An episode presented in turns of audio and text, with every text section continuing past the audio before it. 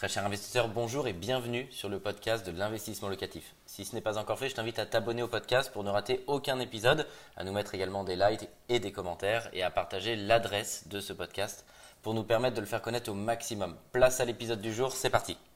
Je voudrais vraiment qu'on parle de cette notion de grande ville, petite ville parce que c'est récurrent. J'ai beaucoup de questions de clients, de prospects, d'investisseurs quand je discute avec eux qui me disent « mais alors c'est quoi la meilleure ville pour investir ?» Déjà, si tu veux recevoir l'ensemble des conseils, je t'invite à cliquer sur le bouton rouge « S'abonner », la petite cloche notification. Ça va te permettre de recevoir en temps réel l'intégralité des conseils et de réussir, je te le souhaite, toi aussi, tes opérations immobilières et comme ça d'éviter un maximum les erreurs que font 99% des investisseurs novices. Alors quand on parle des grandes villes et des petites villes, c'est toujours le combat. Ça anime énormément, ça anime autant dans le monde de l'investissement immobilier que si vous dites un sujet politique à Noël en famille. Est-ce qu'il faut investir dans les grandes villes ou dans les petites villes ? Déjà, ce qu'il faut savoir, un premier élément de réponse, il n'y aura jamais de bonne réponse et de réponse parfaite puisqu'on investit là en fonction de son profil, dans la ville qui vous correspond et selon votre profil, selon votre âge aussi.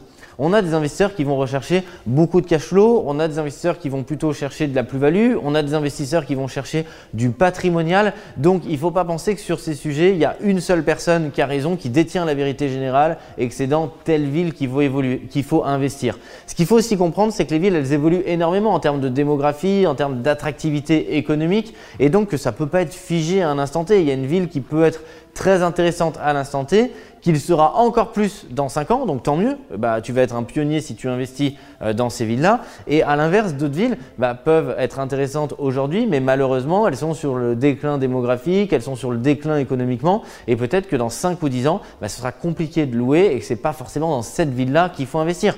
Donc déjà, dans cette perspective-là, je t'invite vraiment à télécharger le guide des 20 villes où investir puisque c'est déjà pour éviter bon nombre d'erreurs et ça va déjà pouvoir te donner une belle perspective avec l'analyse de mes collaborateurs pour chaque ville qui est présente dans ce top 20 et ça va vraiment te donner un aperçu global.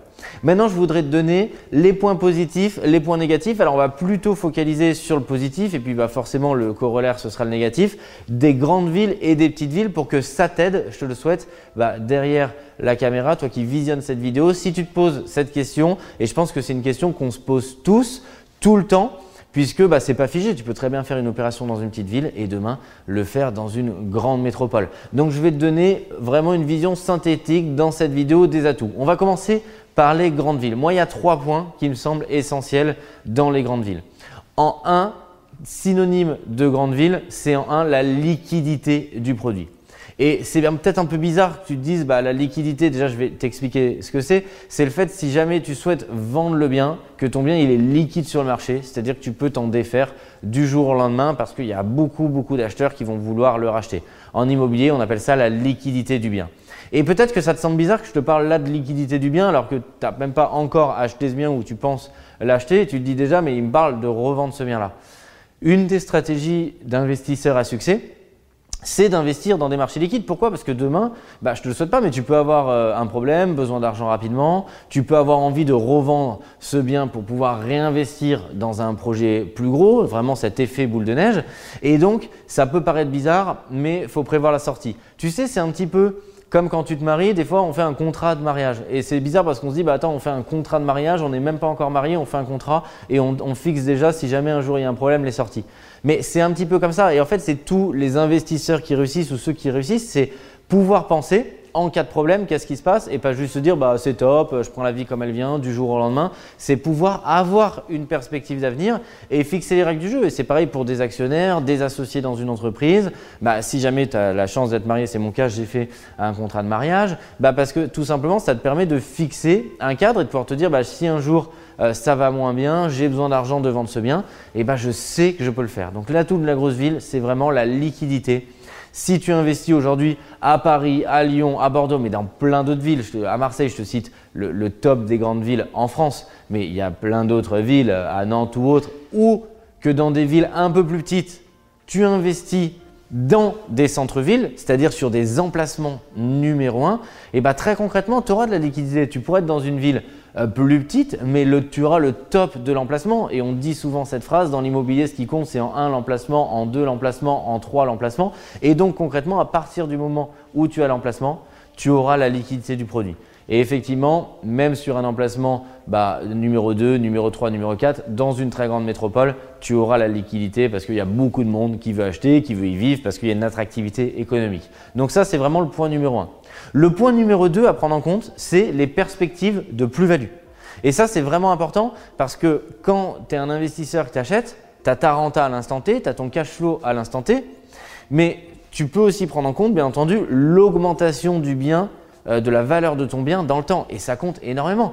Si tu rentres dans un bien qui à l'instant T vaut 100 et qui prend 5% par an, 105, ensuite 5% de 105, ça fait un peu plus que 110, etc. Et ça va prendre de la valeur sans rien faire. Et je dis souvent, c'est la cerise sur le gâteau. Pourquoi? Parce que ta rentabilité, toi, tu l'as calculée à l'instant T sur ton opération, c'est rentable, tu as calculé ton cash flow. Et la plus-value, c'est la cerise sur le gâteau. C'est le jour où tu veux vendre ton bien.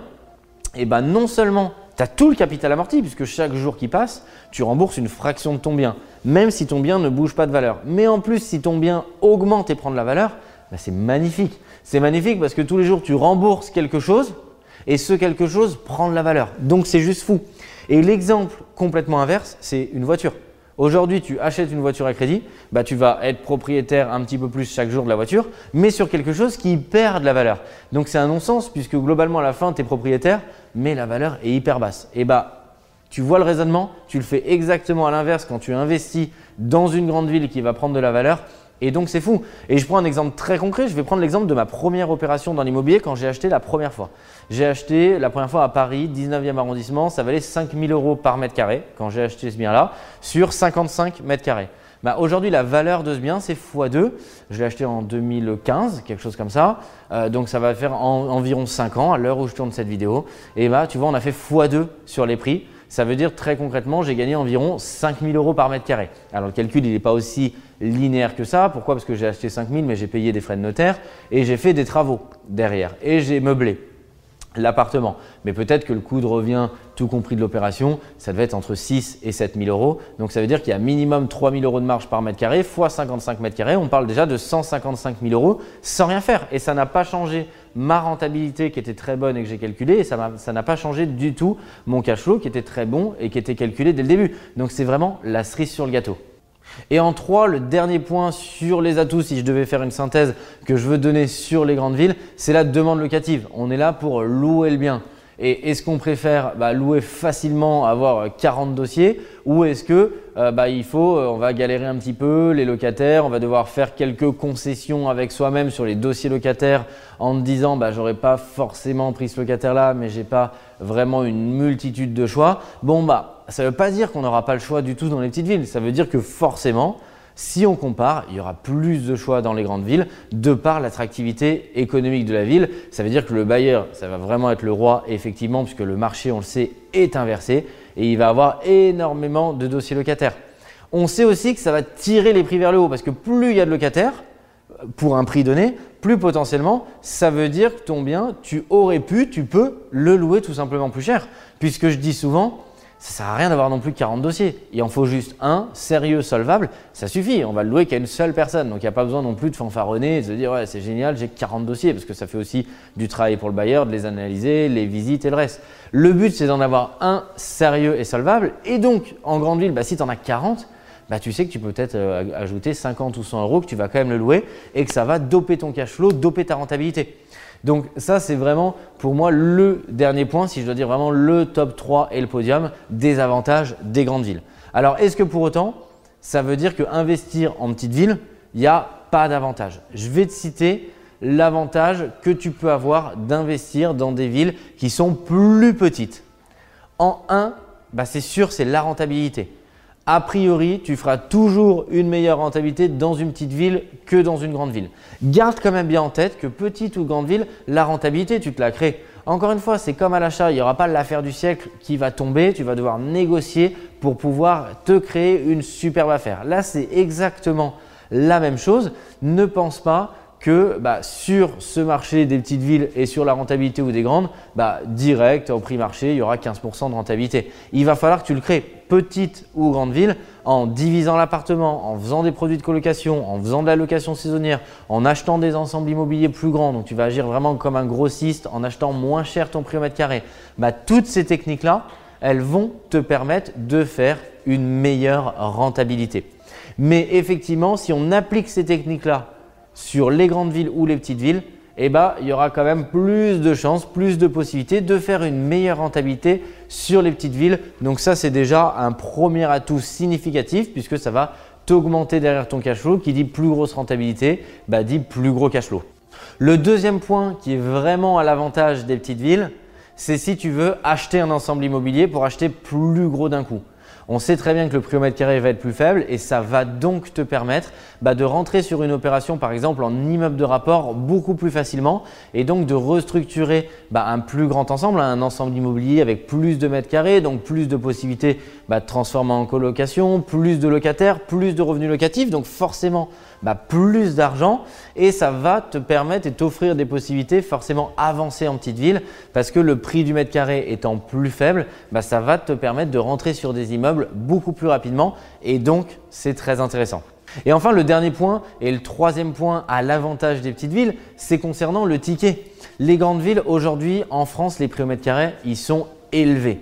J'aime pas dire cher parce que ça n'a pas de sens de dire cher par rapport au marché. Il faut regarder est-ce qu'il est bas ou haut par rapport au marché national français. Et forcément, si ton budget il est plutôt restreint, ça va de toute manière te permettre de bien débuter dans l'immobilier et de commencer à investir plutôt que dire je peux pas, je vais faire de la location de cave ou du parking dans une grande ville, ce qui est très bien en soi. Mais là, ça va te permettre dans l'échelle de l'investissement de te permettre de rentrer sur un produit qui est quand même un produit d'habitation et donc de pouvoir acheter un lot alors que ça aurait été potentiellement compliqué en fonction du budget de le faire dans une grande ville. Donc ce qui est bien, c'est que ça va être plus accessible à un plus grand nombre et c'est très bien parce que tu vas pouvoir ensuite investir de façon crescendo. Ça te permet aussi de lisser un petit peu ton risque puisque l'idée, c'est pas forcément de faire all-in sur une opération où d'un coup, tu mets l'entièreté de ta capacité d'endettement. Là, ça te permet de faire une opération plus petite, plus mesurée, donc forcément avec moins de risques dans le sens où tu t'engages moins en fonction de ton patrimoine total, en fonction de ta capacité de solvabilité totale, de tester ton modèle économique sur ta ville, de voir qui fonctionne. Alors teste-le en amont parce que le but, c'est pas de le tester au moment où tu es propriétaire et de subir dans l'hypothèse négative, mais en tout cas, c'est moins engageant puisque forcément, le montant total de l'opération sera un petit peu plus faible. Ce que je voudrais que tu retiennes en conclusion, c'est qu'il n'y a pas de bonne ou de mauvaise réponse, ça dépend de ton profil d'investisseur. Moi, par rapport aux clients que j'accompagne, j'ai plein de clients qui débutent et qui au début veulent beaucoup de cash flow, beaucoup de rentabilité.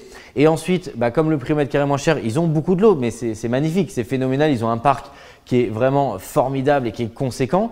Et puis derrière, ils disent voilà, je voudrais aussi diversifier. Et je voudrais vraiment finir par ça parce que je pense que tu le sais, une des bases de tout investissement réussi, que ce soit dans l'immobilier, dans le monde de la finance, c'est de diversifier. Tu ne peux pas mettre tous tes œufs dans le même panier parce que c'est risqué. Imagine, tu investis tout ton argent dans une seule ville et que demain, cette ville économiquement est moins attractive, qu'il y a moins de locataires, que le prix au mètre carré diminue, tu es trop exposé. Donc, il n'y a pas une bonne réponse ou une mauvaise. Le but, c'est de toute manière à la base de diversifier pour que tu puisses à la fois avoir des biens dans des villes qui ont une forte liquidité si tu avais besoin d'argent ou pour profiter de l'augmentation de la plus-value si c'est des villes qui ont tendance à fortement augmenter et d'autres villes qui vont procurer plus de cash flow, plus de rentabilité et qui vont te permettre d'avoir des revenus passifs très importants. Donc, n'oublie jamais ça et garde vraiment ça en tête parce que c'est la base de tout investissement réussi, c'est la diversification. Un grand merci d'avoir suivi cet épisode jusqu'au bout. Je te donne rendez-vous pour un prochain épisode. Si ce n'est pas le cas, abonne-toi au podcast, partage-le, mets-nous un like et tu peux également retrouver plus de conseils sur YouTube avec plus de 300 vidéos gratuites.